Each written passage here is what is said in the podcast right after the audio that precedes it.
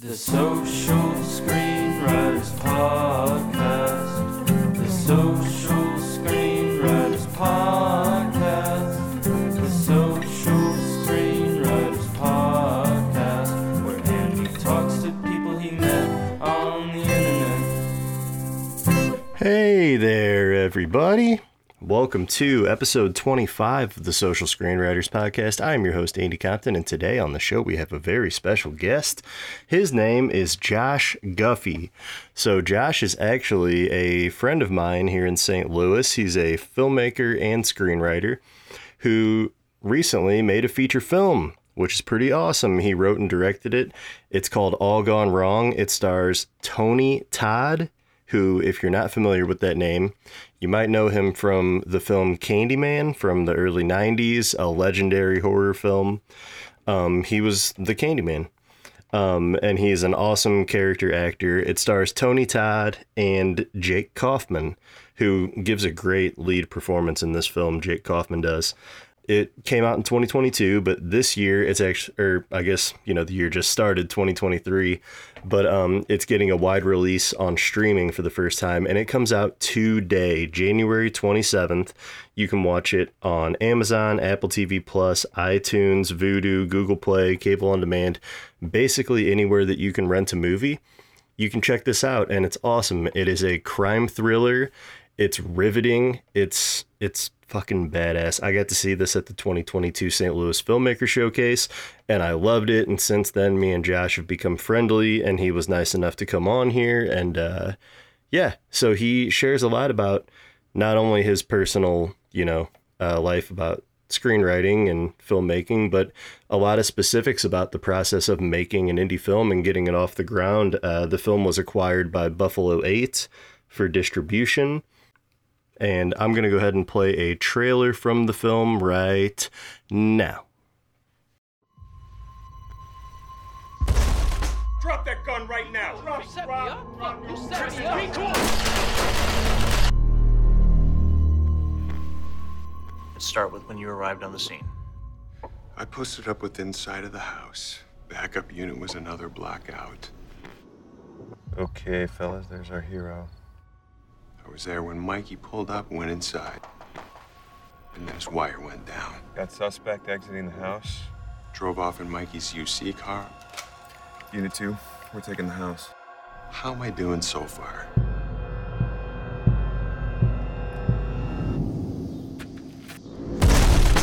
You just stick to what you know, and I'll get you cleared. You never should have been in that spot. Never should have gone in that house. Who told you to come here?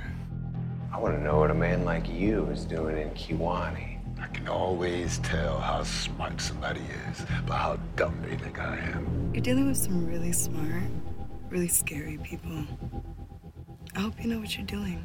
What kind of investigation is this? You haven't asked me anything of substance. You go. It stays. I'd be lying if I said this game ain't come with no risk. I'm just trying to turn a pen into a Bentley notice.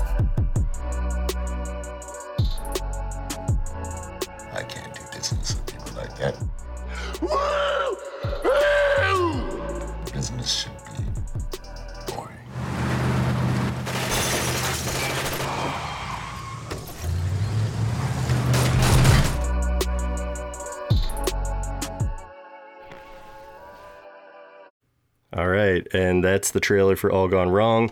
Pretty awesome. We're going to hop into Josh's interview in just a second, but before that, I do just want to let you know that if you enjoy what you hear on the show, you can donate to me. Um, go to my social media at Social Writer Pod, and there's a Linktree link where you can click donate. It takes you to a PayPal thing. It's all legit. And if you want to toss me a few bucks, I will not say no to that. Uh, I really appreciate any help that you can give. Um, and also, I dropped a short film on YouTube and Vimeo recently called Ethan and Edna. It's the story of a depressed young man who's just experienced a breakup, uh, confiding in his recently widowed grandmother. It's like a sweet little dramedy film that me and some friends from film school made. And uh, I really hope you enjoy it. Uh, check it out, please. If you already have, um, thank you. And if you want to rate it on Letterboxd or anything, you totally can and should. Um, I appreciate all of it. Thank you for listening. I'll talk to you after. Josh Guffey, what's going on, man? How you doing? Good, good. Thanks for uh, inviting me. I uh, I I don't know how much of a writer I am compared to some of the other people that you've had on, but uh, uh, this is gonna be super fun to talk about the movie and and the process and all that stuff. Yeah, well, I mean, I think you're selling yourself short a little bit because you did write a feature that we're going to talk about because it's getting a release on multiple streaming platforms. So I think you're a writer. Uh, no, and guys, I might be a little more silly with Josh because Josh is actually someone who lives in St. Louis currently. We have gotten lunch together. We've hung out. We're friendly. Uh, as opposed to, I think the 23 other guests I've had have all been exclusively over Zoom. No, um, no in-person meetings ever with any of those people. Uh, which is weird, but it's kind of the beauty of the internet and kind of the beauty of this podcast is it's a lot of screen, it's all screenwriters whom uh, as opposed to you. You're the exception. But it's been all screenwriters who I've met on Twitter who are from all parts of the country. Um, I can't remember if I, have had at least one international guest, but um, yeah, it's been cool, dude. Just like doing it all over Zoom, and uh, it's been really fun to kind of expand the network like that and talk about writing. Yeah, I mean it's it's such a it's such a solo gig that like you know to be able to just sort of reach out and sort of you know not only connect on on that sort of level but but to kind of glean like little you know insights and things like that that's that's such a gift you know like you know directing is much the same way like you know i'm rarely on like other people's sets so it's it's uh it's hard to kind of know what that process is like for somebody else so any way to like kind of chat about the craft and sort of learn that that kind of stuff from somebody else um you know you got to jump at that opportunity. So it's it's a it's a great format. I like what you're doing. Oh, thanks. Yeah, and I 100% agree. Like a lot of this is done out of my own selfish want to learn the tricks and trades of other people. Um, I've had some filmmakers on like yourself who have, you know, gotten a feature going or made a cool short or written a script that placed in a really prestigious contest or won an award. And uh, and some people who are like, doing things, you know, like have like uh, my one guest Saeed Crumpler had a three year deal at Sony Pictures Television that he just signed. That's like an exclusive deal where he's writing on Sony TV shows. Um, yeah. which is like wow. that's that's the dream of you know a lot of people who listen to this podcast.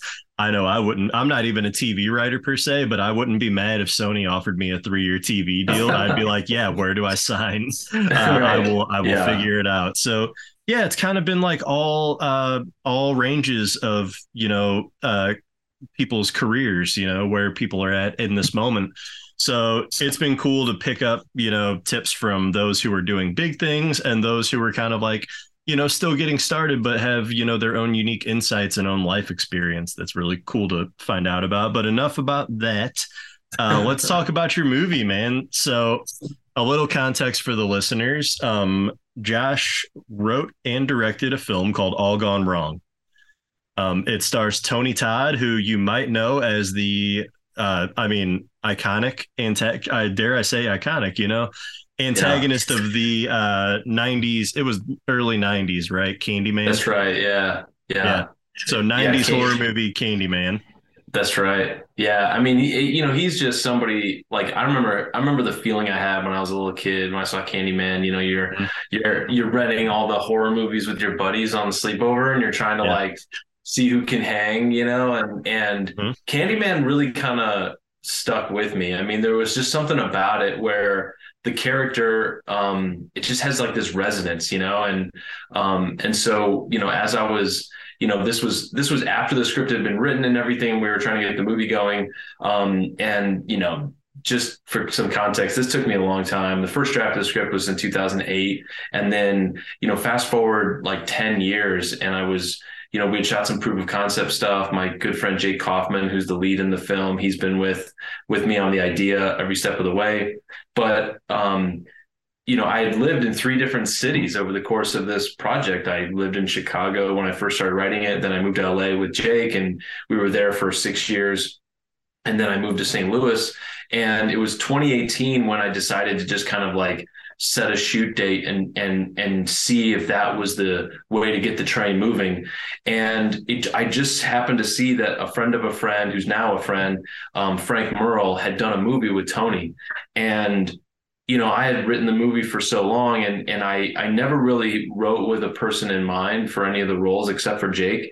And to be able to I, I just kind of like daydreamed a little bit about, you know, what if what if Tony was in the role of Hughes? And Hughes is like he's this drug kingpin who um, you know, he's like the third man, or you know, he's the boogeyman. You have to just be thinking about him when he's not there. And and so then knowing his iconography as Candyman, it was like, okay, that's the kind of person we need. And and if we were to get lucky and get somebody who was who was well known, that would be the role I would try to slot somebody in because you know it's it it is that kind of there's a mystique around that person in the movie. And yeah, so lo and behold, you know, Frank was able to read the script and wanted to produce the movie, and then he got the script to Tony, and it was um it was it was just really surreal because we you know like i said i've been just kind of fumbling around trying to figure out how to make it for 10 years and then to all of a sudden hear like hey uh, tony todd is interested in doing your movie. It, it, just wasn't it wasn't the kind of news i was used to hearing. So mm-hmm. um, yeah but that and that was one of many points along the way as like during production and post and stuff where i, I just felt just incredibly grateful to be in those positions as the movie got made you know yeah, absolutely. Um, so real quick, just for context, do you mind kind of just giving a brief description of the movie, like a log line, however you want to put it? Yeah, so All Gone Wrong is a crime thriller. Um, a rookie undercover cop is killed in a drug bust gone wrong. The veteran in charge is put on leave while they go uh, investigate um, the situation. And while he's on leave, he decides to do some investigating of his own, and he uncovers uh, sort of a an under underground drug network um, in a rural town that's connected to everything, and uh, it's connected to uh, his work as an undercover cop in ways that he didn't expect. So um, it it is definitely um, a movie that you know it's based on a real case, loosely based on a real case. And um, you know, my sister is a police officer, and when I graduated college, she had just become um, a police officer in her hometown. And uh, in interviewing her superiors, I was able to just hear stories about these guys who had worked undercover narcotics in the 80s and things like that. And I just had heard parts of the job that I just wasn't expecting. You know, there's there's ways in which these small town units are funded through civil forfeiture. You can um, suspect somebody of a crime and charge them with a crime, and then that kind of if if their property is deemed if, if they if they think they got it through that illegal activity, you the police can seize it. It's called civil forfeiture, and so mm-hmm. cars, money is how you know through that process that's how these units are funded. And when i heard that i was just i was just really fascinated. So that that was sort of the germ of wanting to really tell the story. And then the the actual case itself about an undercover cop going into a small town and kind of playing everybody off each other and walking out with a case. It sounded like you know kurosawa's yojimbo or like fistful of dollars or you know these kinds mm-hmm. of like western archetype stories. And so I was like, oh, this is really cool. Like it, it could be a grounded kind of Michael Mann version of that kind of um that kind of story and so you know all those things really kind of carried me through the process and then i just wanted to keep packing it with real details like things i'd heard people say and and little tricks of the trade that i didn't think had been shown before and um that was that was fun just kind of taking that kind of structure and then like you know fortifying with um with those observations. Yeah man. And it comes off as so authentic too. Like the authenticity is there. You clearly did a lot of research. Um it, it really blew me away. So um I, again for context for the listener i got to see this film at the 2022 st louis filmmaker showcase um, on a double feature night, and your feature was the second one to play, I think. And uh, yeah, it was it was really really good. It really blew me away, honestly. Like uh, I had been hearing about the film, but um, you know how it goes. Like here in in St. Louis, we're not exactly like a hotbed for uh, you know, bigger budget films, and not that your film is a big budget, but just saying like Right. even, even bigger projects don't really shoot here. You know, you don't hear about much. I think there's been like Winter's Bone had like a portion, I think, shot in uh maybe the Ozarks.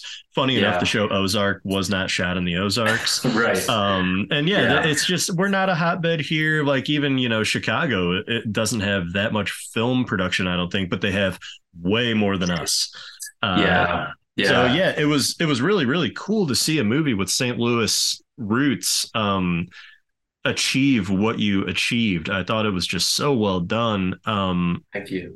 yeah, of course, man. So uh I guess we'll kind of just like jump into a little bit more about you and then we'll talk some more specifics about the film. Uh Yeah. but like so you said that this script started in 2008, but I want to know how'd you get into screenwriting? Yeah, I mean, it's kind of I, I there's a random helicopter going over my house right now. I Um, sent that over. I just like the ambiance. yeah. Yeah.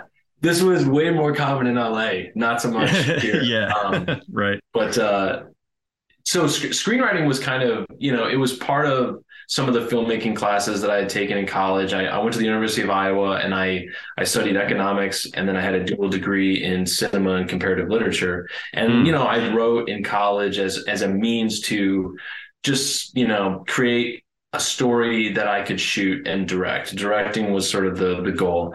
And then, you know, when I graduated school, um, I had done a couple of short films that were kind of in the same space, you know, just through those conversations I mentioned earlier. And and so I wanted to take the big swing. You know, everybody out of school wants to really make their big film, and you know, it took me longer than I anticipated. But you know, in the end, that was that was good for the film. You know, it like like I said, it gave me that time to do that research, um, to become just kind of better at at writing. I mean, frankly, a lot of those early drafts were just not very good, and and you're just trying to find it. You know, you're trying to find the process. Um, you know, is it like like do I want to write a draft as fast as possible? Do I want to not move forward until a scene is perfect? Like you know, th- those kinds of things happen in those first drafts, and and it's funny because you know I've written other things that that I haven't made, but um, this script has sort of been with me at all stages of my ability level. So Mhm. I, I remember what it was like to write this movie and feel like I wasn't up to the task, and then and then feeling like, man, this is a this is ready to go. Like, let's go shoot this. Like, and just feeling so confident that that I, I thought it was going to work, and I was proud to send it out. So it's funny to sort of like this movie sort of encompasses everything I know about writing a movie because it's been one of those projects that I've always revisited and refreshed. Um, but yeah, I mean, eh, you know, and and and you try everything. It's like I I liked writing in cafes. You know, it got me out of the house where there was too much um, to distract me. You know, and then um, you know, you you try to turn off your Wi-Fi and you try to just like, hey, maybe I'm gonna like close all the apps and expand, you know, Final Draft at that time, Final Draft like to the whole screen, and I'm just gonna like, you know, and you try to just do all these little cheats, and um, and you know, a lot of those obviously still hold true, and I still write that way in in some ways, but you know, there were times too where because it's a detective story, really kind of trying to figure out the engine of those kinds of movies and like, you know, when to parse out information and how um, that was just that was part of my education too because i mean this is one part of the process and i would not recommend this but you know the journey to make a movie is never straight. You know we had the script written and then jake and i in 2011 decided hey let's put some money into a proof of concept. We'll shoot the the the first 10 pages in the movie. And we shot in LA we got permits we did the whole thing we had full load blanks. And and then I cut that myself and I really liked it but I realized this shouldn't be this is so crazy to think about. It's like this shouldn't be the first 10 minutes of the movie. This should be the turn. This should be when the whole story turns. Like this is like how the whole thing changes. Whereas it was just sort of like a set piece to open the movie. Mhm. and and so everybody was like, dude, you've been working on this forever. Like, you're going to do a page one rewrite. Like, are you insane? And so I basically rewrote the whole movie based on that experience. And we have put a lot of resources into that. And like, you know, uh, it, it just, it feels like the way it had to go now, but at the time it felt like a very difficult choice. And so at that time I was like, okay, this is where it's going to turn and I need to really understand what a detective movie is and you know, you watch the big sleep and and all that kind of stuff and you're and you're like you know you learn hey yeah zootopia is also a detective story like this is you know i'll watch that you know Yeah. or whatever and Yeah. and and you get to know some of the rules and and Mhm. and then you you have to figure out what is this conspiracy that i have to build and how do i dole out that information and how do i make it compelling you know and so i i wrote drafts of the script in notebooks longhand at that point. I wrote like i just um you know i really tried to just change my process to sort of get out of my mind and and and and um you know slow myself down speed myself up try to like figure out because like you know some people say you write a draft and then when you're going back and reading it you're sort of revising it as you go. And that kind of worked for me a little bit but also like then doing a page one rewrite based on what you remember working about that draft and writing it longhand. Like i did it all. And Mhm. and even before I wrote, I wrote notebooks full of notes and research and I would sketch characters. And you know, you just you just try to take everything that's in your head and put it down and then be able to like filter it and you know, and just basically give yourself more than you can use so that you can really make what's there shine, you know. Yeah. And at that point, it's it's a puzzle. All Yeah. your notes, all your research, all your experience, all your ideas about characters, plot, whatever, um, are all in your head. You write them all out. You do whatever, however you want to do it. Um, every writer's different, but at that point, it's just putting together the complex puzzle of like all the pieces are here, and they're all supposed to go into that. I just don't know where to combine them and where to place them. And you Yeah. you try, you you fuck up, it doesn't work, and then you have that revelation in the shower one day of like, oh my god, that thing that happens on page twenty four, that should happen on page fifty, and that's the midpoint. Yeah.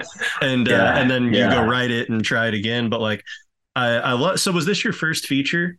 I know you said It you was- kind of learned writing by it was- going back and revisiting it. Yeah, it was my first feature I wrote, and Mhm. um, and then you know you're also like asking friends, so you know like I would do all those things you you know you hear about, like I would get friends to read it, and you know you get notes or whatever, um, and then you also like have a table read where you're like, okay, this is really going to show, you know, you got to show your ass a little bit because Mhm. it will you you you know it will make it better. Um, Yep. Yep. but that that is just agony, you know. I mean, you're just like you're sort of, hey, I brought you all together, and here's this script that I wrote, and I worked for fucking years on it, and then Mhm. now look how bad it is, and we're gonna look and we're gonna talk about it, you know.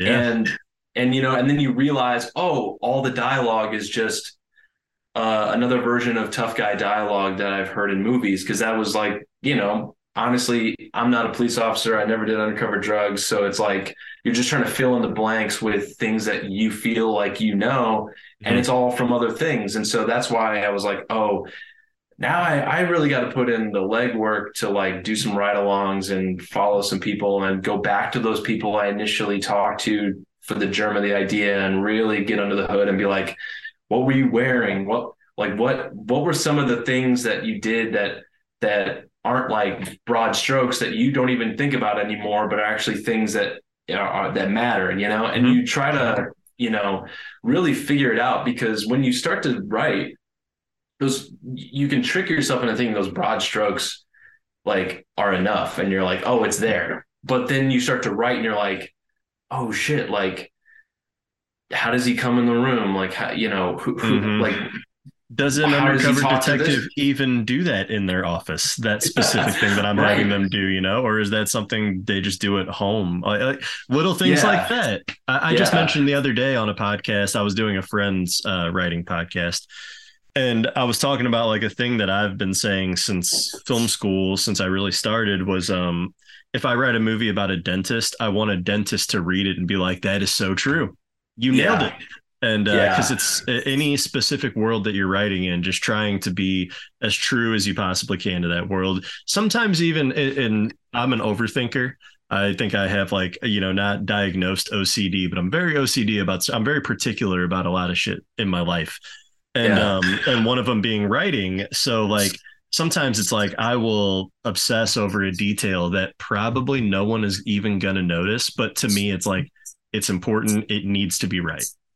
Yeah. And obviously you can overdo those things, but like, Yeah. but in terms of what you're describing in your process, like that will give you the mental, like solving that quote unquote will give you the mental bandwidth to tackle something else. And so you, you, you have to know that that's important, even though like, yeah, it might not be, it's like, you know, like not, not to get into like director bullshit or anything like that, but Sure, like sure. essentially like Coppola talked about like I dressed the streets of New York for the period part of Godfather 2 like four blocks down even though my the producers were like what the hell are you doing like no one's going to see that detail no one's going to see that period car four blocks away and he was like Yeah. but if it's not there you would feel it and then the whole thing falls apart and whether he's right or Mm. wrong it it it doesn't matter his approach is I have to I have to sort of guard against all those pitfalls. And so for you, Yeah. it's like I don't care if somebody notices it on the draft, but if it wasn't there, they'd notice it. You know? Yeah, I think yeah, some of those things are just little like details, just little spicy little details, you know. uh, Yeah, yeah. but yeah, I was gonna say too. Um, uh, oh no, I'm getting sidetracked. Oh no, oh no. Um, but yeah, like I, I do like that you kind of have that story because my first script, my first feature I wrote is called Suplex. It's a drama that I wrote, and Yeah. um, it's the script that like I wrote a first draft didn't fully know what I was doing and and then I'd revisit it every few months and just for a read just to be like I'm going to remember what that is you know I'm going to read through it yeah. and then before I know it I'm opening the final draft document and doing a rewrite for the next 4 or 5 days because I'm like I've just become a little bit better of a writer over these months uh yeah. and I've found that that's my script kind of like you're all gone wrong is the one that um I've really learned a lot about writing through with just, Yeah. you know, every time I learn every few months I like to revisit it and just tighten it up. And now it's at the point where it's like pretty tight, but I've done a lot of rewrites on it over the years. And um I think that's Yeah. a good way to write, you know, just get your first one out. It's maybe not going to be good, but um you will continue to get better at writing. If there is a a core idea uh, in that story that you really feel like you want to express to the world, go Yeah. back and keep revisiting it and tightening it up. There's nothing wrong with that. In fact, like that's the way of a writer. And I, I was uh, this is what I was going to say that I forgot. Yeah. I was watching a thing yesterday that was a little sit down conversation about directing between uh, Rian Johnson, who just did Glass Onion, the second Knives Out movie, and then Daniel Scheinert and Daniel Kwan, who did Everything Everywhere All at Once. Oh, sweet. Yeah, it was a cool interview. I forget. I think it might have been. Um, it wasn't Variety. It wasn't the Hollywood Re- Reporter, but it was one of those kind of outlets. I And, love uh, those. Yeah. Yeah, so good, so intimate. It's like a 30 minute conversation of them just shooting the shit about story and directing. And there uh the Daniels were talking about how like they're like, you know, I'm still like trying to figure out how to even write. Like every time that I approach it, even now we have this movie that's, you know, been more successful than we thought it was going to be. Um every time I sit down I'm like, you know, do I how do I start? Do I do an extensive outline or do I just jump in and feel it? Like all these things that a very beginner novice screenwriter asks themselves. Yeah. This these pro writers who have this big successful movie are asking, and they said that, and then Rian Johnson chimed in like, "Well, when you find out, let me know." And that just goes to show that this is a craft that will always be developing and always growing, and we're never going to know for sure. And I think it's okay too if from project to project you change your method of getting it done. Um, Yeah. which is just it's it's as interesting and exciting as it is frustrating. Yeah. there's no one way to do this. You know, along those same lines, there's there's a series. Um, I think I think um, the BAFTAs puts it on, but it, but it's writers talking about their craft, and and it's a bit more like kind of one directional. It's like them talking to like an audience. And there was one that Lord and Miller did, and and there was a the, the the core idea that I really took from it is they have and they apply this to all their like animation work and everything too. Is they they have open mode and closed mode, and it's basically like they decide, okay, is this a part of the process that's an open mode where like every idea has to get on the table? We're not filtering ourselves, we're putting it all out there. And then when they get into close mode, that's when it's like, okay, every idea is scrutinized and and and what works the best. And and so, you know, you can go between the two and that sort of thing, but just that concept really influenced me um, you know, as I've written since since I watched that, you know, and that helped some of those final polishes have all gone wrong and then other things I've gone on to written to write and, and including you know like you know my day job as a commercial video director producer mm-hmm. you know a lot on the small a lot of the smaller things I'll write copy for VO or you know those types of things. And so I'll definitely you know I won't worry about length or format or anything like that. I'll literally just try to get in a quiet place and just like write that stream of consciousness, overwrite it, and just pour it out. Like, what is that monologue of this vo- voiceover?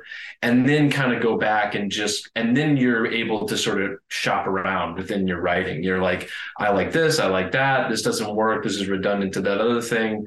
And you just get to like kind of cherry pick and and then you're and then you're like you know it's that 80 20 rule then you're like 80% of the way there and it only took you 20% of the time mm-hmm. and you just have to get into that pure deep work open mode and i really like that and it's kind of how i like to work now um, just because um, you know there's a lot of things that demand our time these days you know mm-hmm. like like i said you know there's the job there's there's um, the family and and that sort of thing. And so when I do sit down, it's like I really have to decide.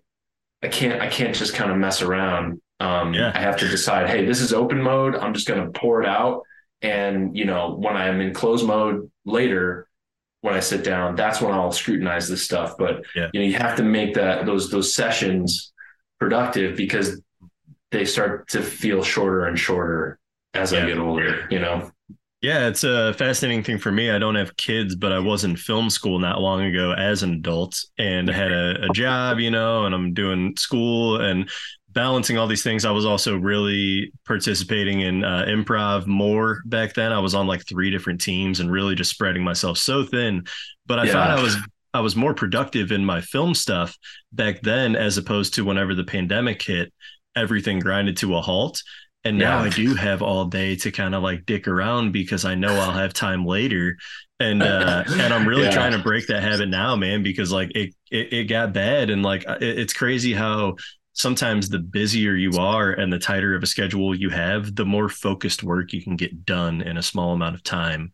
Yeah. Uh, so yeah, I love that, and we we have a lot of people who listen to this show who, like you, have young kids and um, a day job that they're working forty hours. I'm not sure uh, if your day job is still like that.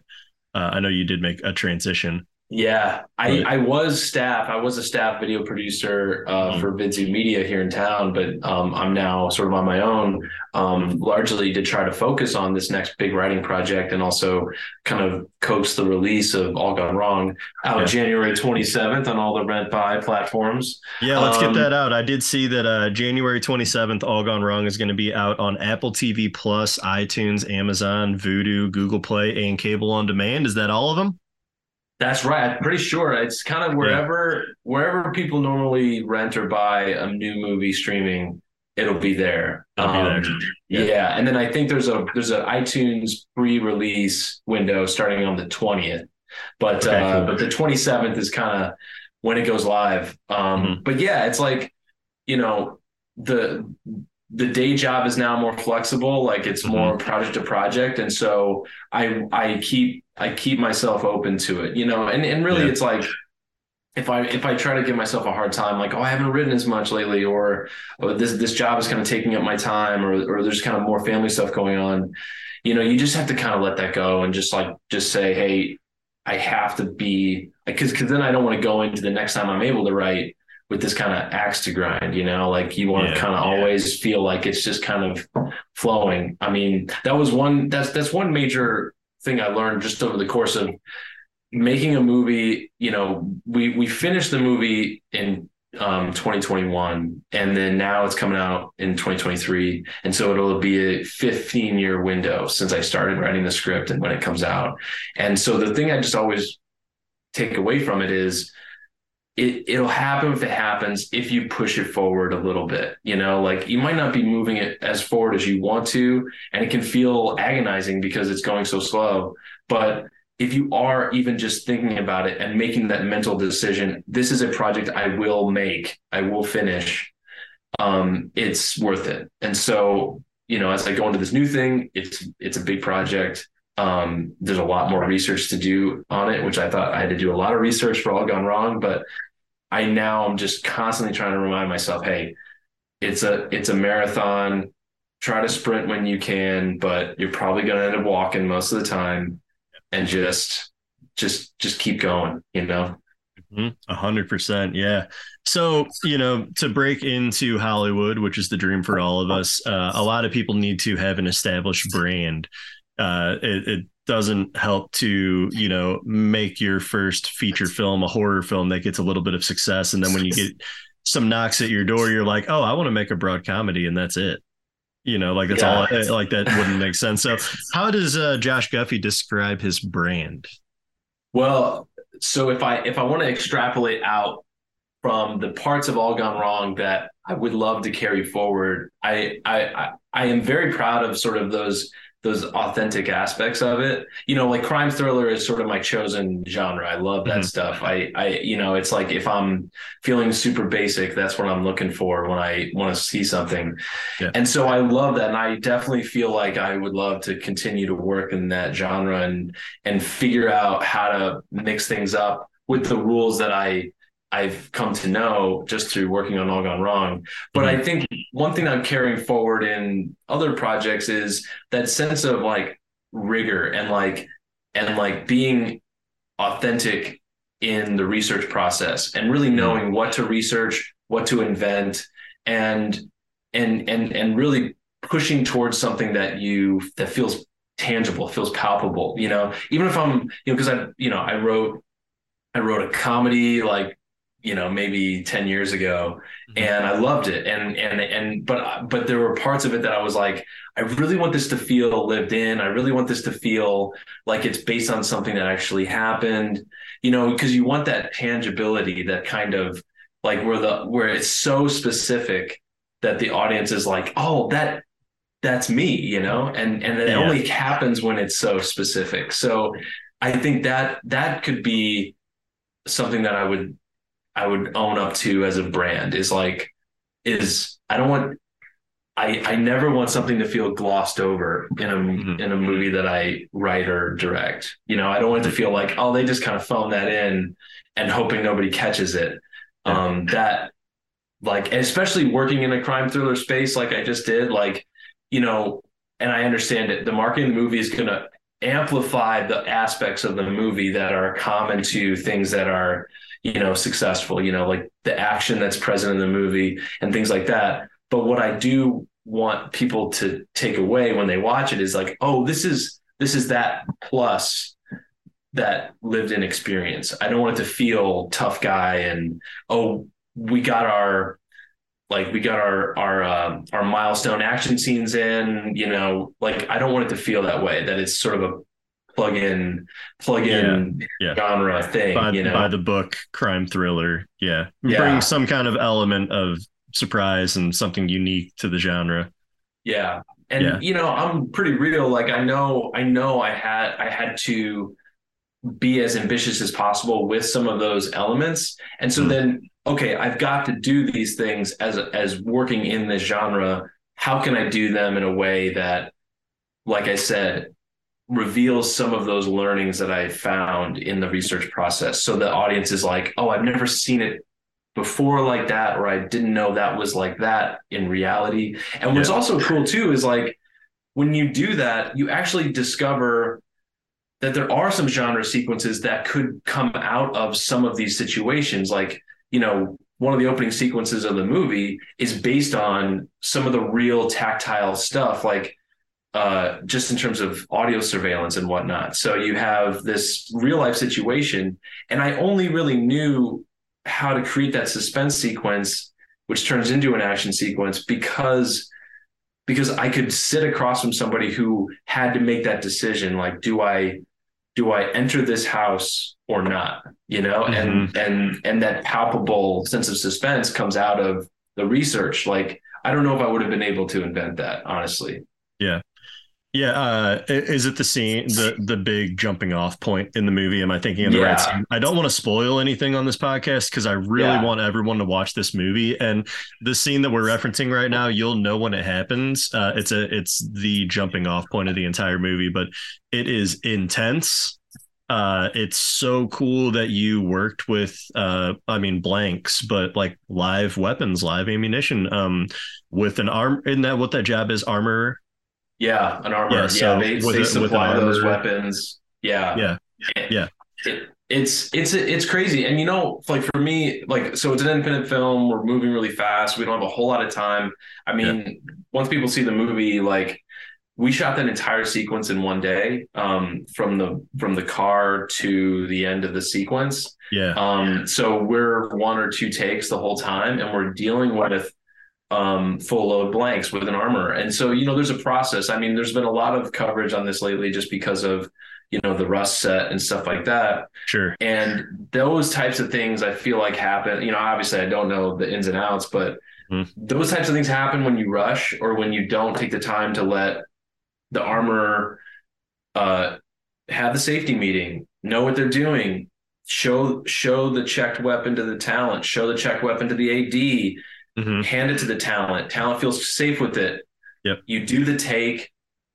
The talent freezes. The armor takes the weapon, clears the weapon, make sure it's safe, and then you do it all over again. But it's all it's it's very like in, introduce this dangerous element safely, do the take, take the dangerous element out safely, and then then discuss what the next take needs to be. And so knowing that process, I was like, okay, I have very limited amount of time.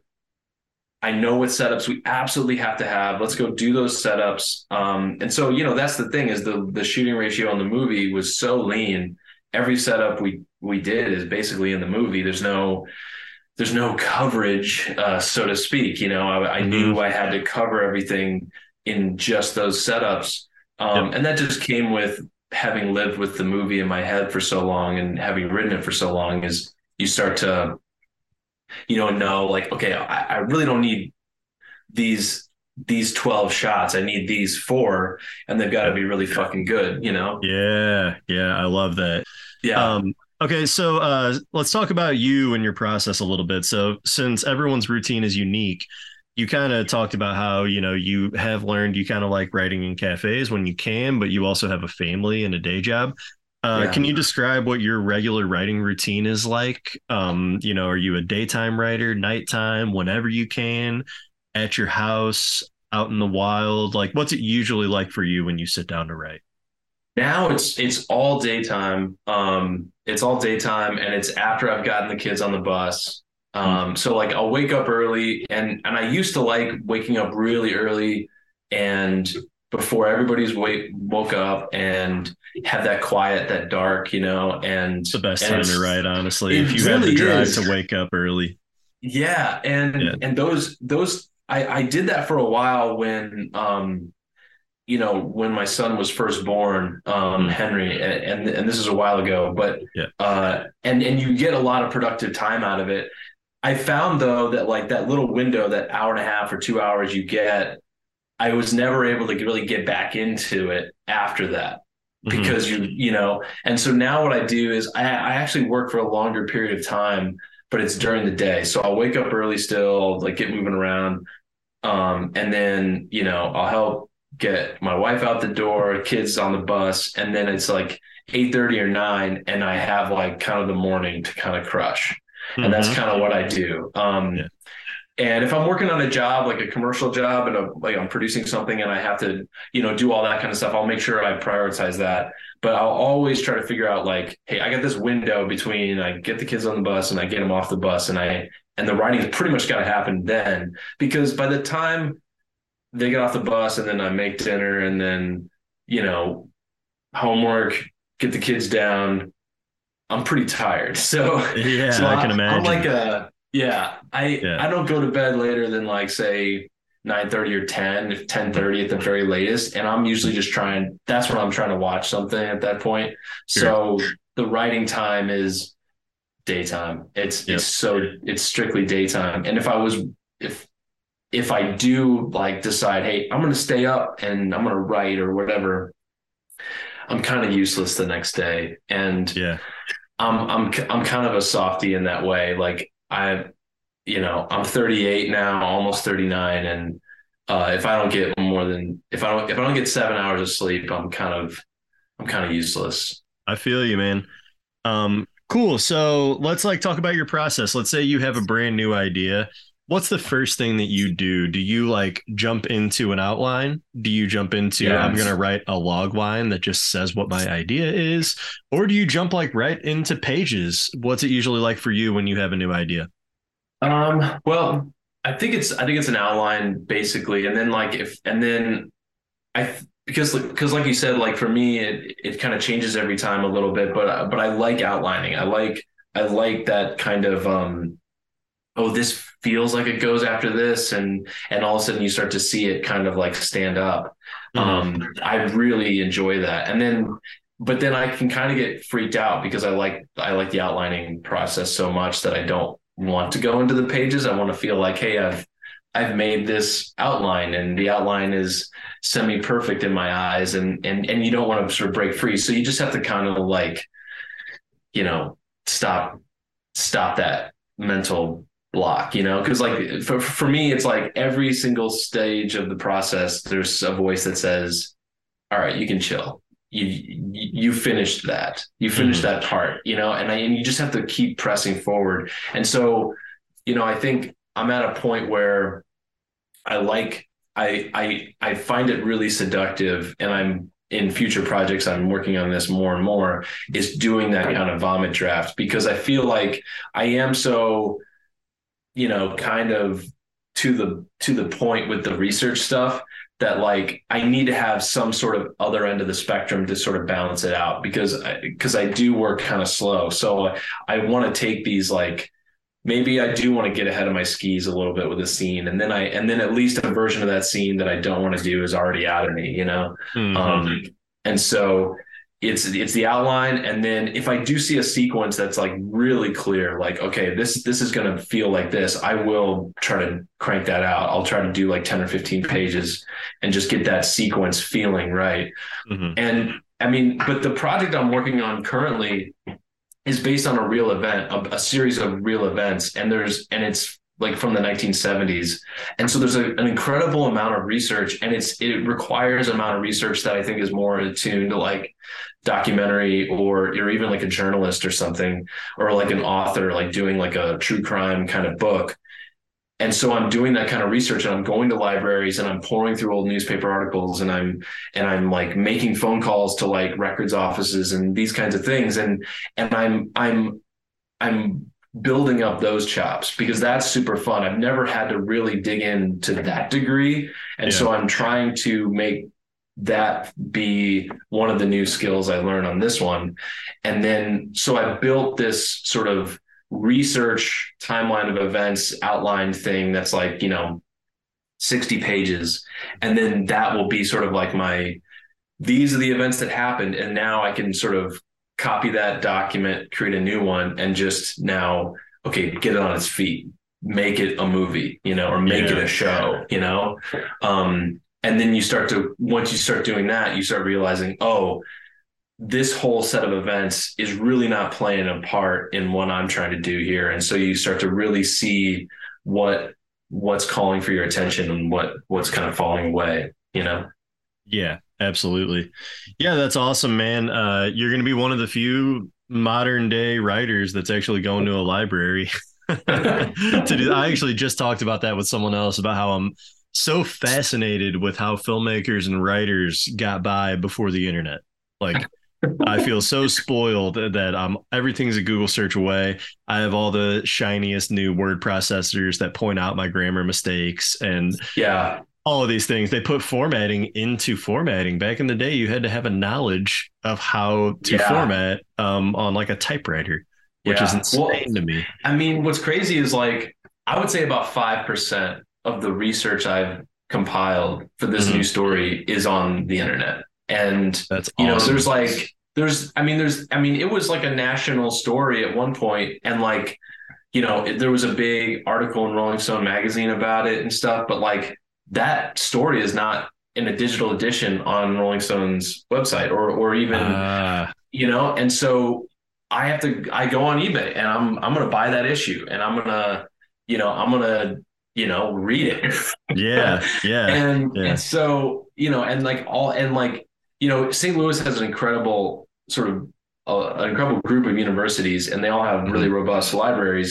And Yeah. they're you know in particular the missouri the university of missouri st louis has the mercantile library and there's tons of like old uh, issues of the st louis globe democrat which is no longer around anymore. So like you can really dig into that. And like you ask them hey what do you have on this person? And you give them a name. And you know the librarians are just there. They're the, that this is their beat and they they can't wait to to have you. And Yeah. and all of a sudden they start to like hey what's this for? And then they start to become like hey let's run this down. Let's like let's let's exhaust this library. Let's find everything we have. Mhm. and to the point where you know with this particular story they're like you know it deals with some some plane and helicopter hijackings and and they're like hey, what what airline was that and you know i'm talking to charles the librarian and he's like I, we have all the old internal memos of tw airlines because they were based in st louis so like we have the internal communications when these hijackings were going on and stuff and i'm like oh my Hey, god. no, I had no idea. And so, you know, you start to just like unearth all of this material and none of Mm-hmm. it is online. It's none of it is digitized, period. That is crazy. That is a total writing hack. I think that uh, probably some writers know about, but I certainly didn't. That maybe Yeah. you can get some of the richest information by just getting off the internet and going to a library and talking to someone who lives this shit. You know, like their history buffs or whatever, and just information buffs. Uh, I, I find Yeah. that the profession of librarians to be fascinating. I once dated a girl who wanted to get into being a librarian, but she hadn't yet like chosen her major yet at the time. But to me, that was such a strange major. I was like, that's so weird. But um, then I actually was made to learn about it a little bit, and now- I'm kind of fascinated by it. Like it's, it's Yeah. pretty cool. But um, Yeah. yeah, man, that's rad. Um, so you mentioned being kind of a slow writer, and I am as well.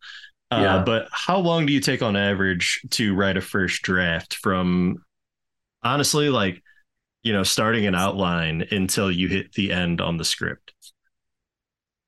Oh man, I mean, if I'm being charitable or if I, if I want to like make myself look better than I Mhm. probably am, I would say like a few months. But um, Yeah. you know, I hear these stories about like pro writers will write a draft and, you know four weeks or something, or Right. like six Right. weeks, and I just Right. feel like I just don't have that uh that gene you know or, or whatever it is. I mean and, and i'm not trying to minimize like I'm, I'm not saying like they have something that is just sort of built in. Like that's an incredible amount of hard work and they're out there doing it.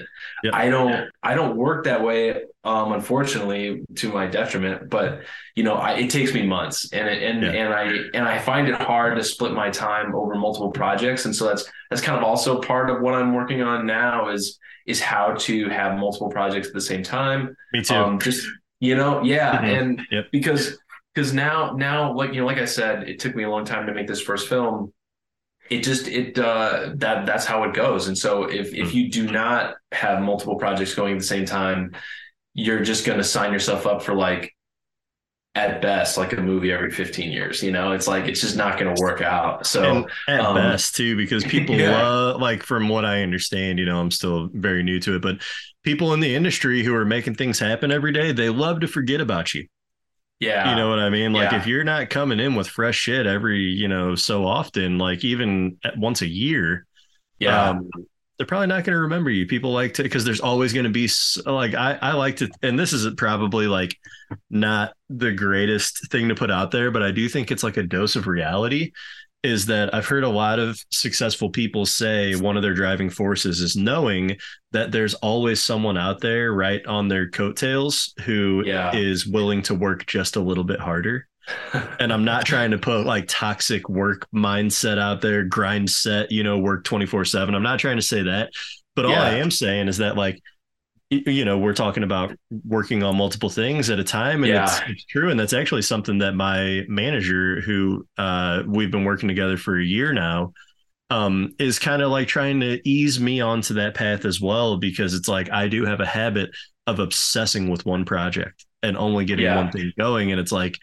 I've also got the good fortune of being friendly with um, a producer who's done some major shows and major films, and uh, he has t- he does a little mentorship group that I'm lucky to be a part of, and he expresses that to us all the time because he's like, if you have four things going or five things going, you have to understand that you would be so lucky if one of those things Yeah. hit. You'd be so Yeah. lucky if one hit. Yeah. And it's just the hard reality of someone who's been doing this for 25 years at, you know, a very high level. Um, it's just knowing that even for very famous, well-known people, it's still hard to get shit going. Like, uh, Yeah. it, it- there's a little bit of magic every time that you get some. Yeah, I, I I'm I'm always floored when you when when I think about this sort of thing because I mean they like I think this industry is kind of more like sports than than anything. I think like the art form of cinema is kind of the most like music, but Mhm. then the industry is most like sports and and in that you know like production it's like it's like the game you know you you've got you've got one crack at it it's like you Mhm. either you either play the game at a high level or you lose and and that's kind of what it's like and then and so you know if you want to make the big leagues like you've got to you got to work really hard and, and or if you're not able to spend as much time as say this other person on your heels you just have to have that work that you're doing be as be as uh sort of gratifying and deep as you can and give the most of yourself to it you know Mhm, and mhm. and you know from what you said about like sort of the the conversion rate of projects like you know Todd Field was one of my favorite directors. It still is one of my favorite directors. You know, I, mm-hmm. I'm a huge in the bedroom and, and little children fan. And every once in a while, I, I would like check in on his career and be like, dude, where, where's this cat at? Like, what what's going on?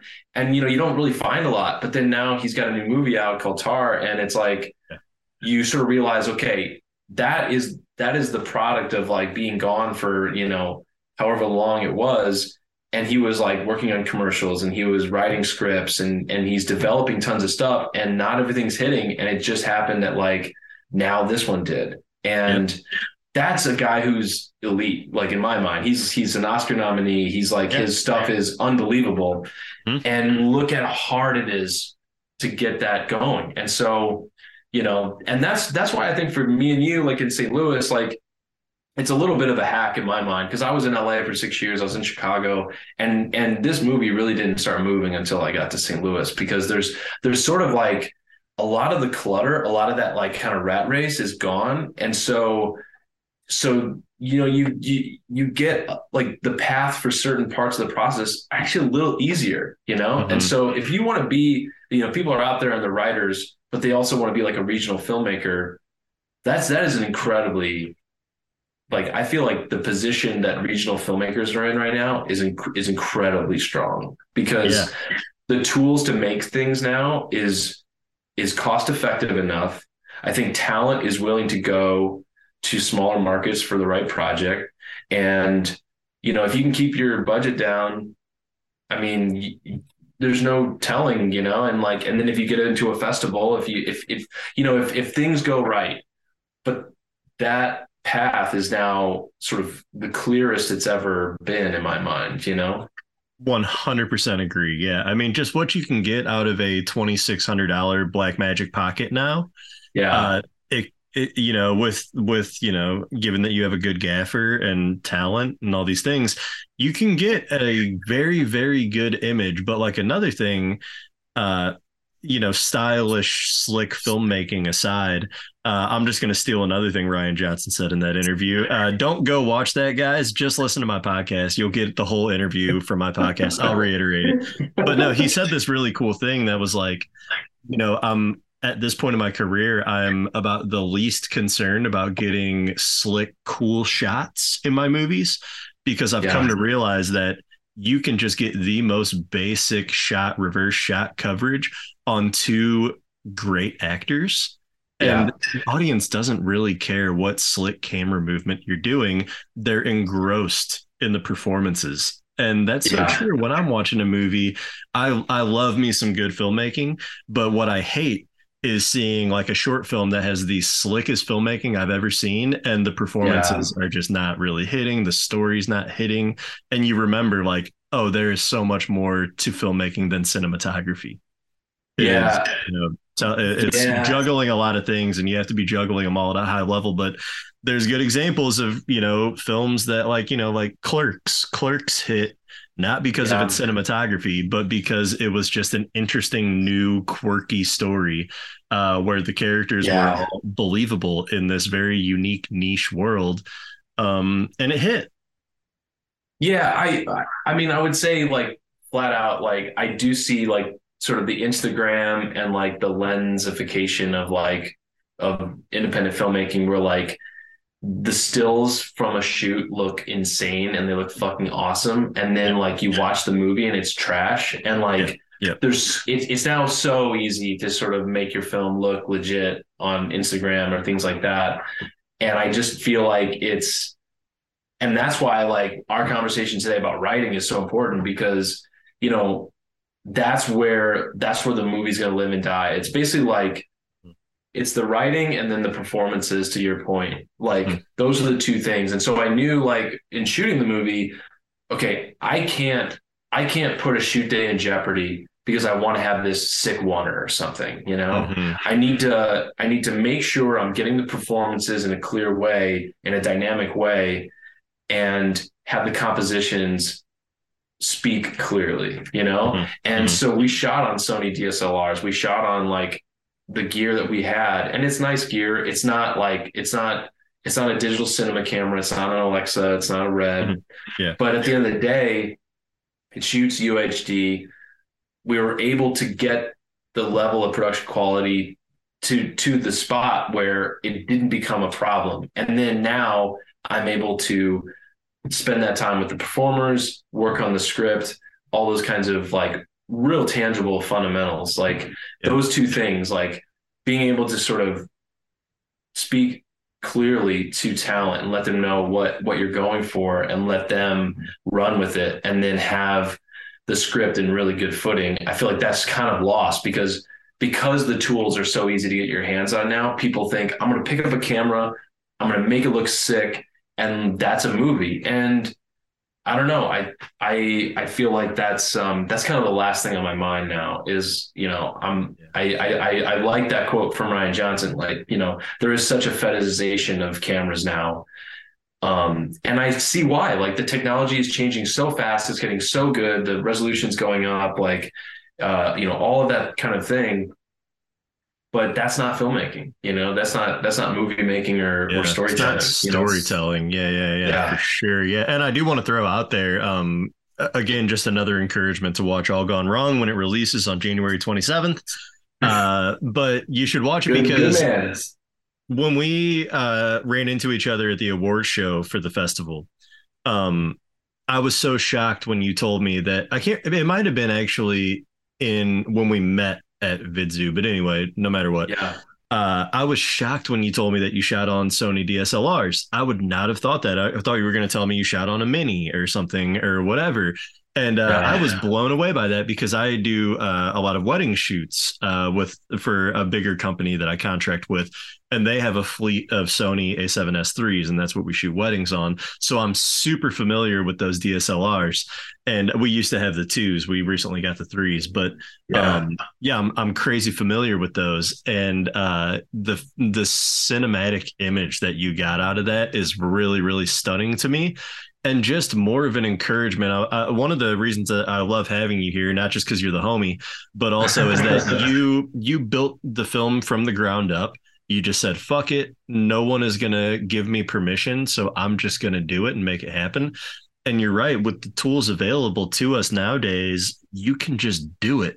And I love a story where people just do it. And I love seeing that you took a camera that some people who are maybe making films for the wrong reasons would maybe kind of turn their nose at, like, oh, you shot on Yeah. that. Wow. But what you did was said, I can I can do this with good direction, uh, good story instincts, actors who understand this story and want to play it in a true human way. Yeah. Uh, and just attention to detail and good instincts and you fucking knocked it out of the park.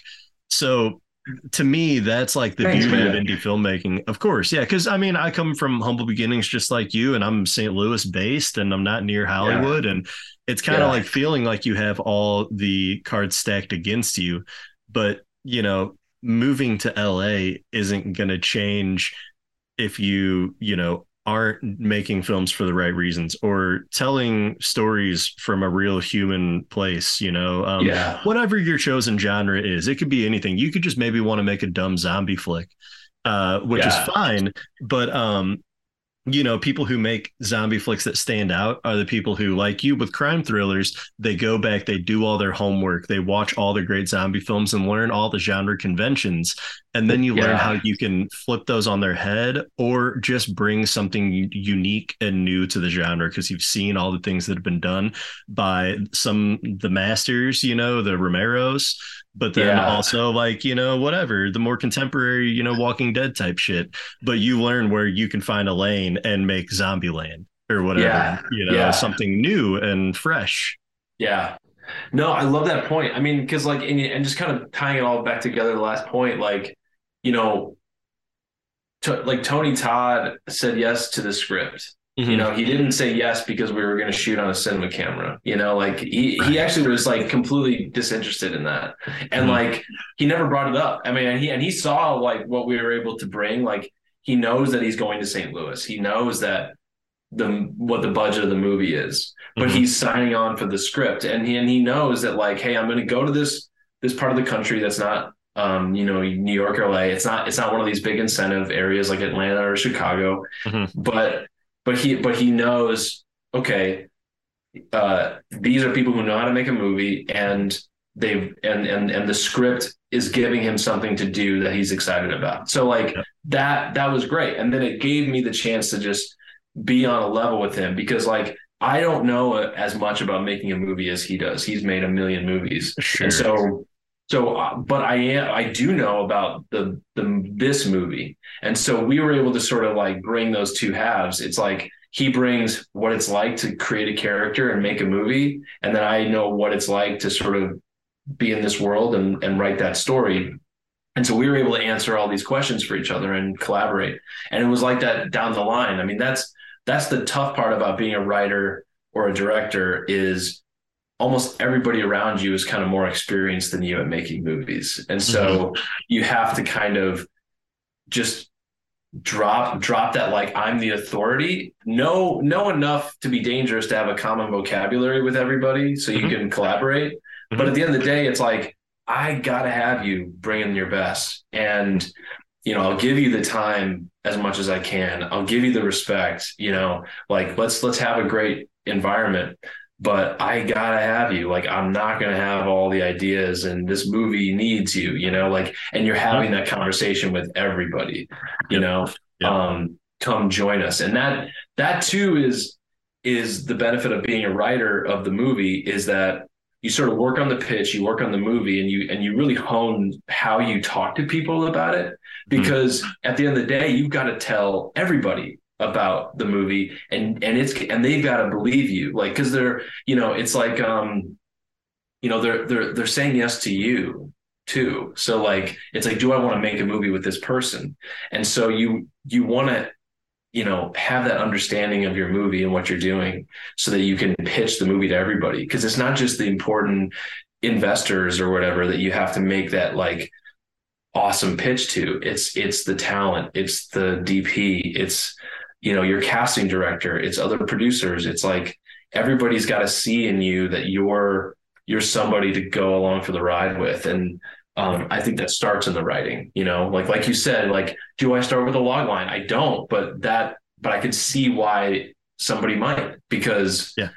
they've got to know how to understand the DNA of their movie so much so that it just comes out of them. It just oozes out of them when they talk about it. Like there, hmm. there can't be any doubt, you know? Yeah.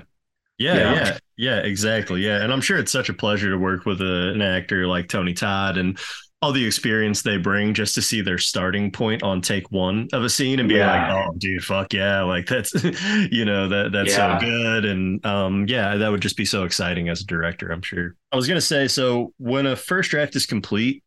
What's uh the first thing you usually do? Do you like have a trusted peer group? Do you have a writers group? Do you uh have you ever done paid notes? Um I don't know if you're a contest person. That's a very prominent thing amongst a lot of writers on Twitter. But um or do you like just kind of put it away and you know read it another day? Uh what do you usually do when you complete a first draft? I I try to send it out when I'm really excited about it. When like I hit that last note and I get to like stare at the title page and make it make it look cool. Um, Yep.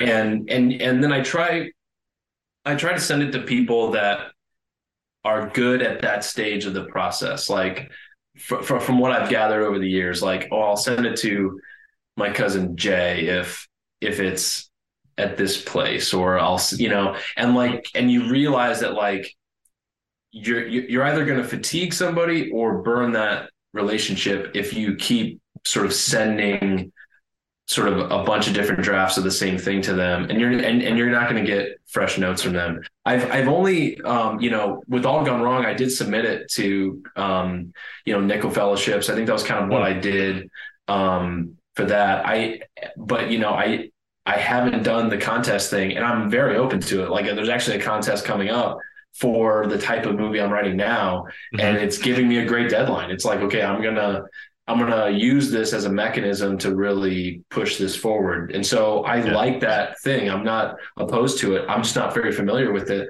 And um, and I was actually going to talk to you about that, you know, whether we want to do it on mic or off, but um but I do like sending it out to people.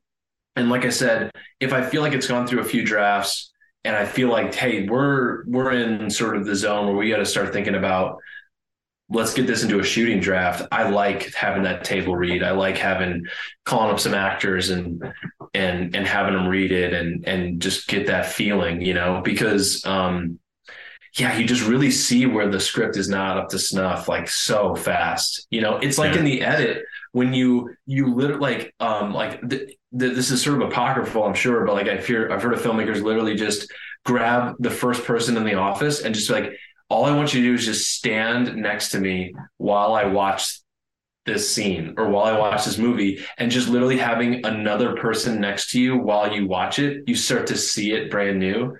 Yeah. And it's just having another person around or having like an audience, you know, like the test screening type of thing. You really get to see where, like, oh man, this is super flat. No one's fucking, you know, people are going to sleep here or whatever. So Yeah. it's just that that outside presence, you know, and that's why like I always find it a little bougie or a little cocky when I hear about uh, the the auteur thing or the or the final cut thing like oh this was my this was my cut or this was you know I didn't change a word. Like I I wrote this in 10 days and that's what we shot. Like I just find that to be so um I don't know unproductive. Like I just feel like every time I introduce a, a movie like uh, the script or the cut or whatever it is to the sunshine um it gets better you know hundred percent. Yeah. I think it's really important to get opinions that are outside of your head and life experience too, you know, especially like, you know, if you are a writer writing about, you know, another culture or something like that, then it's kind of Yeah. like 1 million percent necessary. yeah Um, which, Yeah. you know, uh, that's a whole other, you know, uh, conversation that could be had. But like, you know, if I'm writing a story about, you know, again, a dentist, you know, and I, if I have the luxury of knowing someone who's in the dental field, even as like a hygienist or something, yeah I might ask them some specific, que- like, it's just doing due diligence. I think I also hate hearing like any kind of story where a writer or director just seems way too sure of themselves and only themselves, like their own opinion being the way.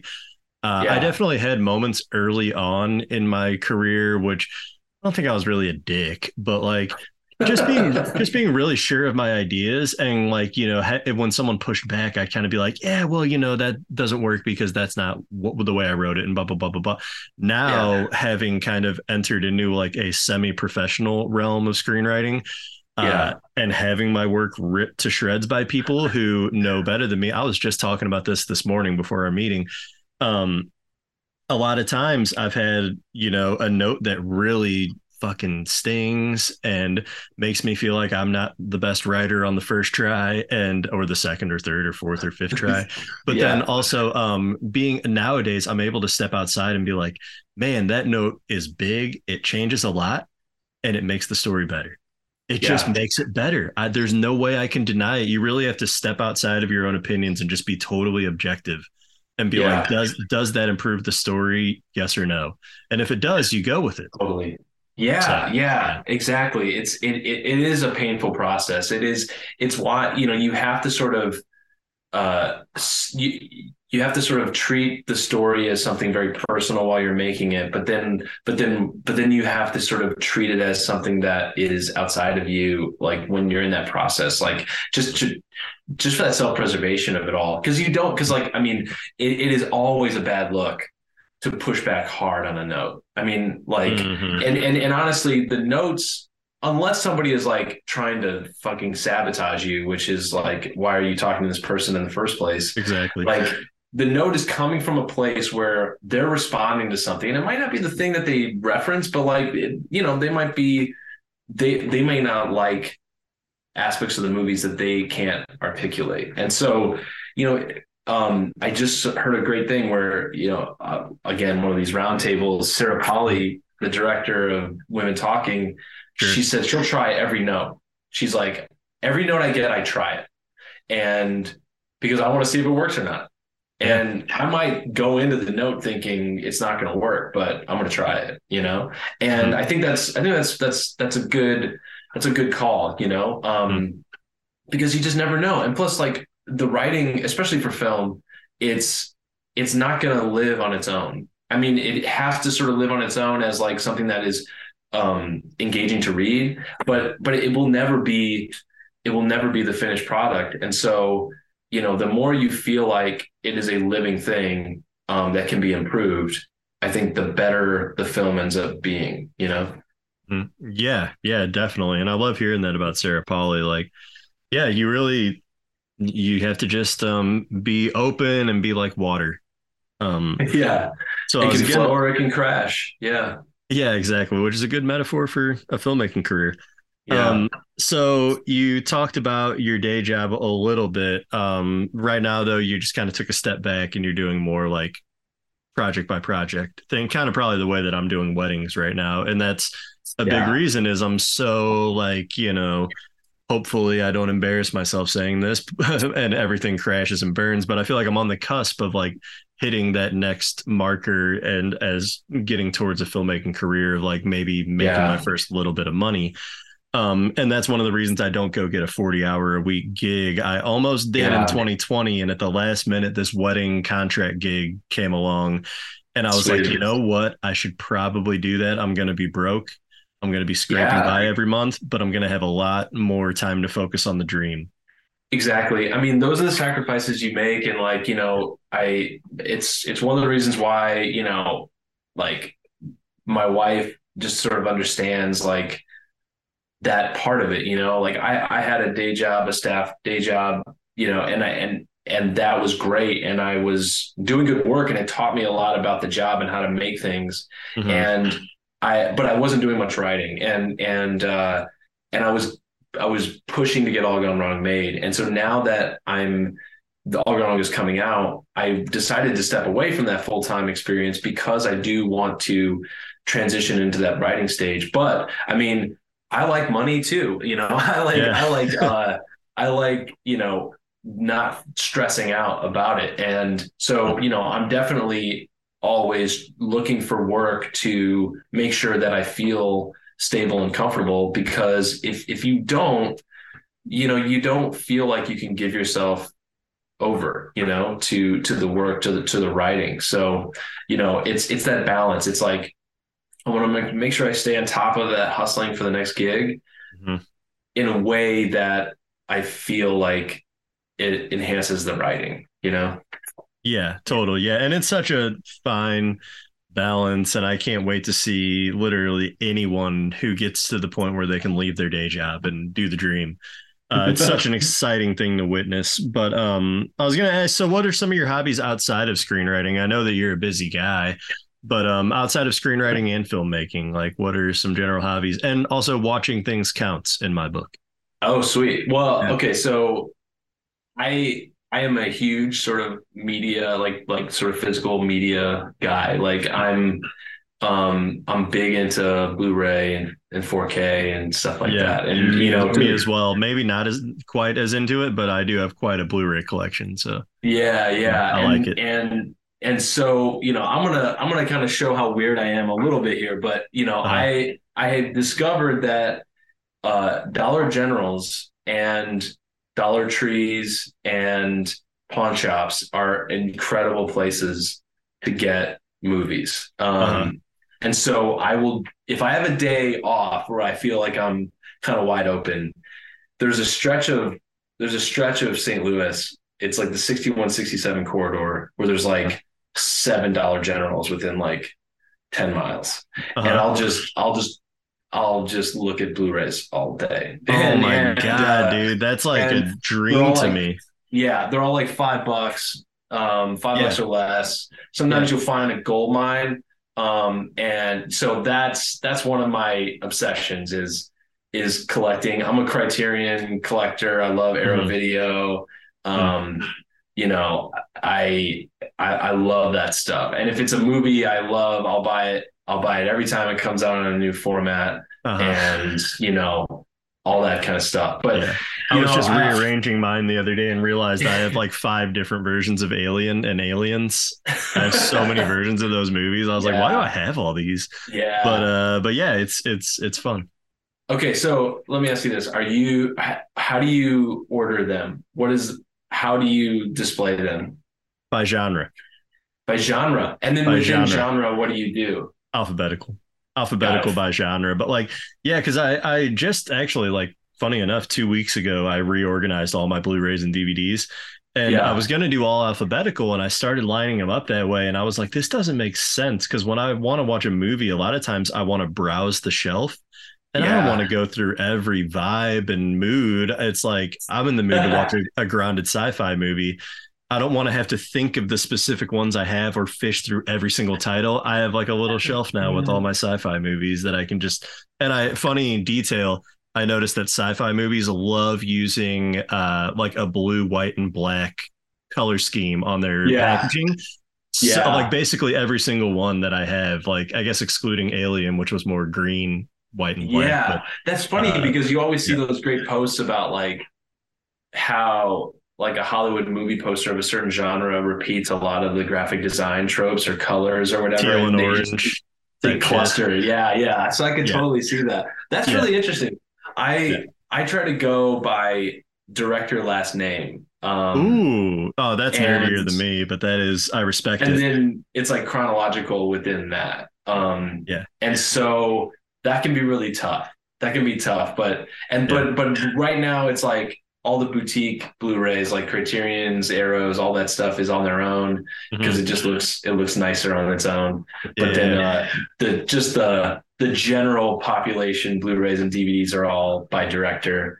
Um, but yeah, so that's that's one of my obsessions. Um, you know, I uh, I I am becoming more and more obsessed with how to streamline time and process, and so I I my nerd alert is like I listen to like kind of like businessy self-help efficiency kind of audiobooks which Oh, yeah. I find to be very therapeutic Mhm. um and you know I love that like honing the to-do list kind of thing I find I've come up with a sort of a system that is like now really sort of serving me well and I don't not a lot slips through the cracks and I get a lot done.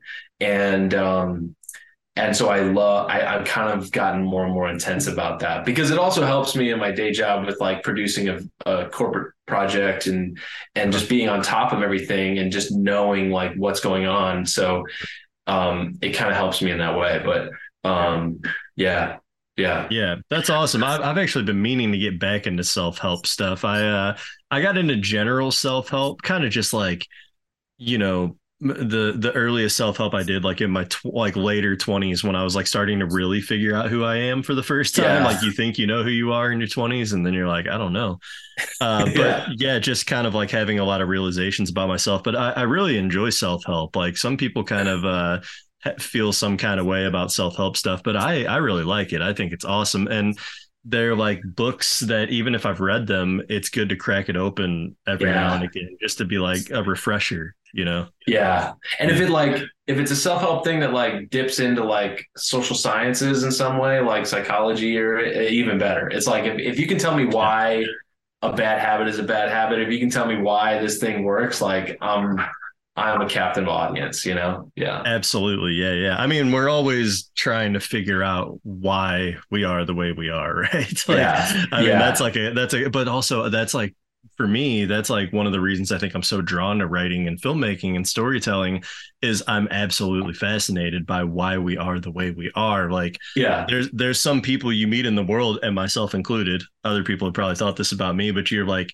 they have certain you know quirks to their personality or sometimes like you know very um uh specific you know uh i don't want to call it a disability but you know what i mean like like like something going on with them that you think like what is their story you know like where along Right. the path did that happen and was what element of nature and nurture was that and like you know because Yeah. yeah. Lord, Lord knows I have my bullshit.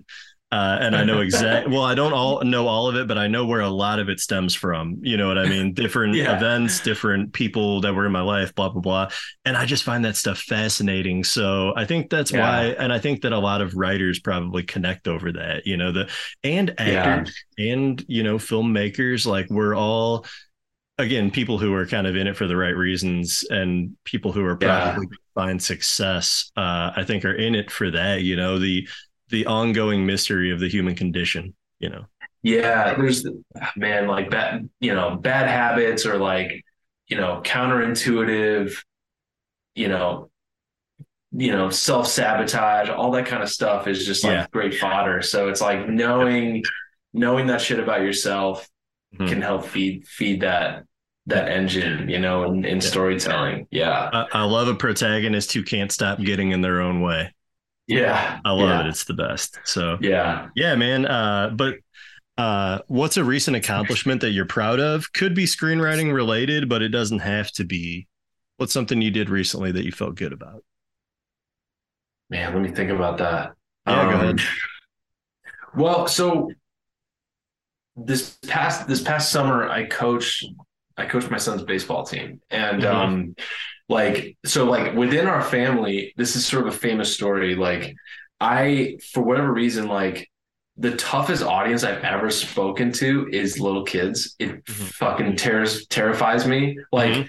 it's why like I I gives me so much anxiety. Like when if we have if if we were to have like a birthday party over at our house or something, like little kids, they're the toughest audience, and like I feel so unable to like put on airs with kids. You know, like Mhm. I I feel like they see right through me.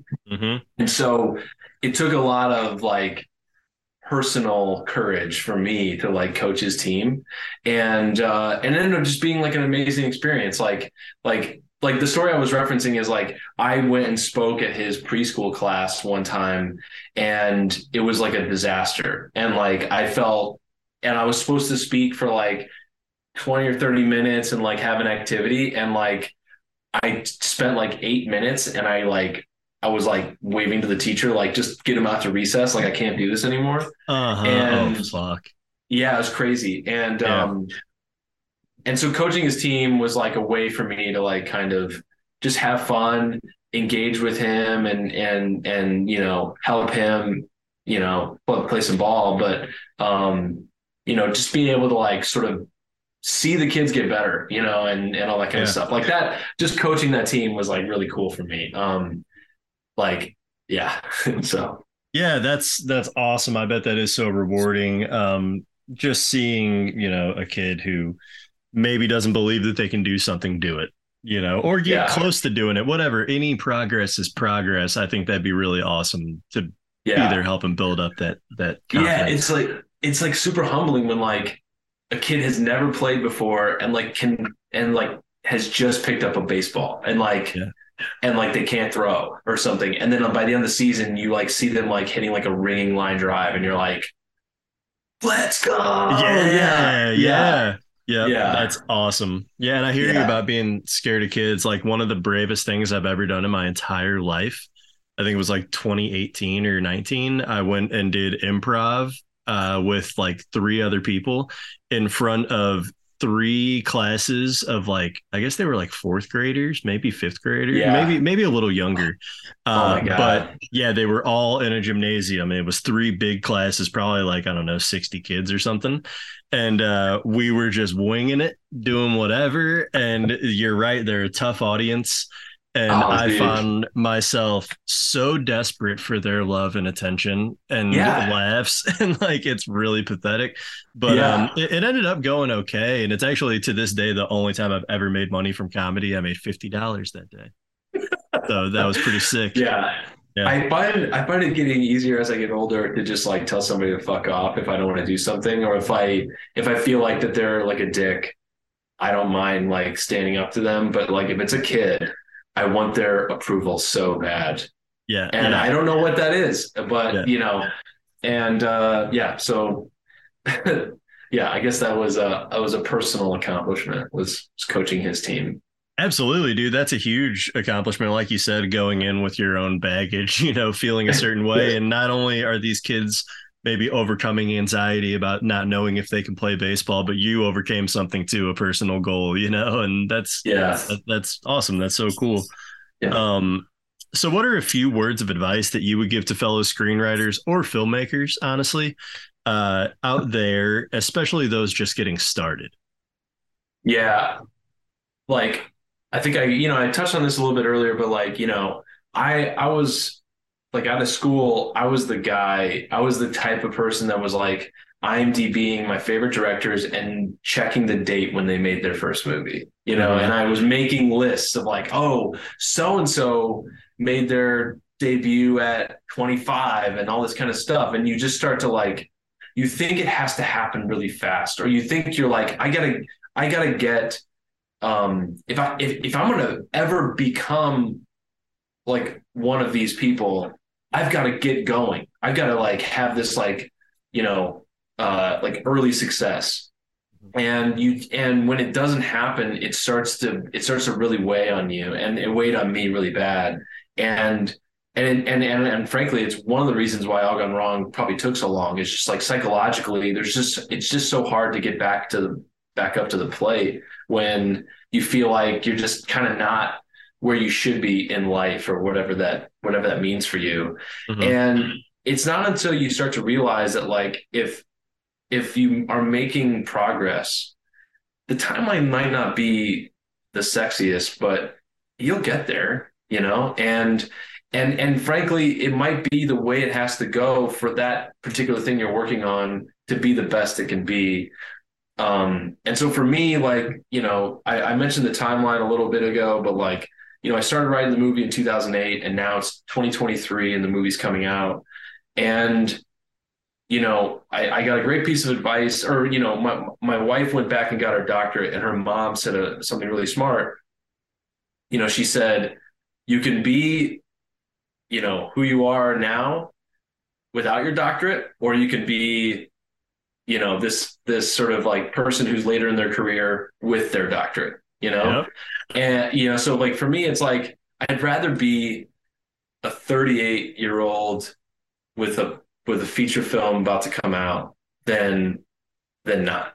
and so Yeah. it's it's it's it's if if you can hang in there, good things happen. You know, if you Yeah. just show up every day, good things happen. You know, you're not going to win every day. You're not gonna you're not going to succeed every day, but um but if you if you hang in there and you show up good things happen i mean there's nothing greater than hearing those kinds of stories about somebody who like it was their millionth rejection and then somebody saw what they were doing and and and it and you know that hard work came to light you know and i you know, those stories are always my favorite. I think because I see some of my own story and stuff like that. Like I just, I just wanted to be that version of the success story than not, you know, like Yeah. it happened later than I wanted, but it happened, you know? Yeah, man. And, and, you know, the cliche is a cliche for a reason. The whole it's it's a marathon, not a sprint. It's Yeah. because it's so true and everyone who has lived a little understands that that like um and and another thing too and I don't you I would assume that you probably feel this way cuz 38 is young but you Yeah. feel in your brain you feel like oh my god I'm getting so much older and blah blah blah but now you have the feature film there and 38's fucking young yeah. you're, you're in yeah, the prime exactly. of your life, you know, like the prime. Like people say your 20s are your prime. I think it's bullshit. In my mid 30s now, I'm like, my 30s fucking rule. I'm so much smarter than I was in my 20s. like, Yeah. it, things are starting to click. I'm starting to understand what life is about and uh, things like that. And I know I have a lot to learn, and I know that's an ever evolving process. But uh, just saying, like, you know, my 20s to my 30s, I'm enjoying my 30s a lot more.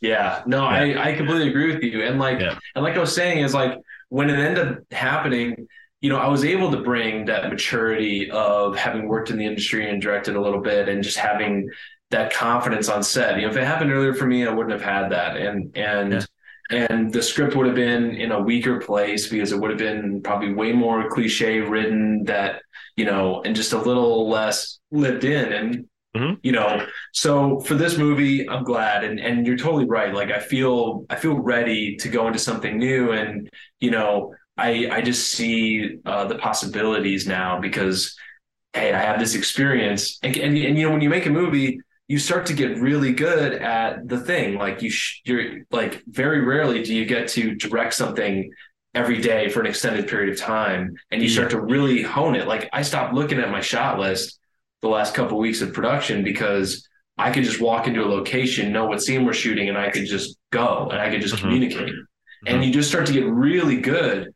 And but then it stops because you're done with production and and you know you're not going to shoot very long because it's an independent film. So so like now the hunger is get this thing written well and then get back on set and and and get back to that feeling of we're we're all working together, we're all at the top of our game, and just having that like just that rush. I mean, it's a it's a fucking rush making a Mhm. movie, man. Yeah, Yeah, absolutely, man. Yeah, and I, I I will always love the advice of just like stick it out. The odds are you still have a lot of time left to be creative. I remember I started college late at 20, I was about to turn 27 and I remember having that thought, "Oh my god, I'm going to be 31 when I get out. All these kids are going to be 22 with their bachelors. Yeah. I'm going to be 31." And only now, you know, 3 years out from that do I realize like one how young 31 is. Yeah. Uh, like you literally have your entire life in front of you.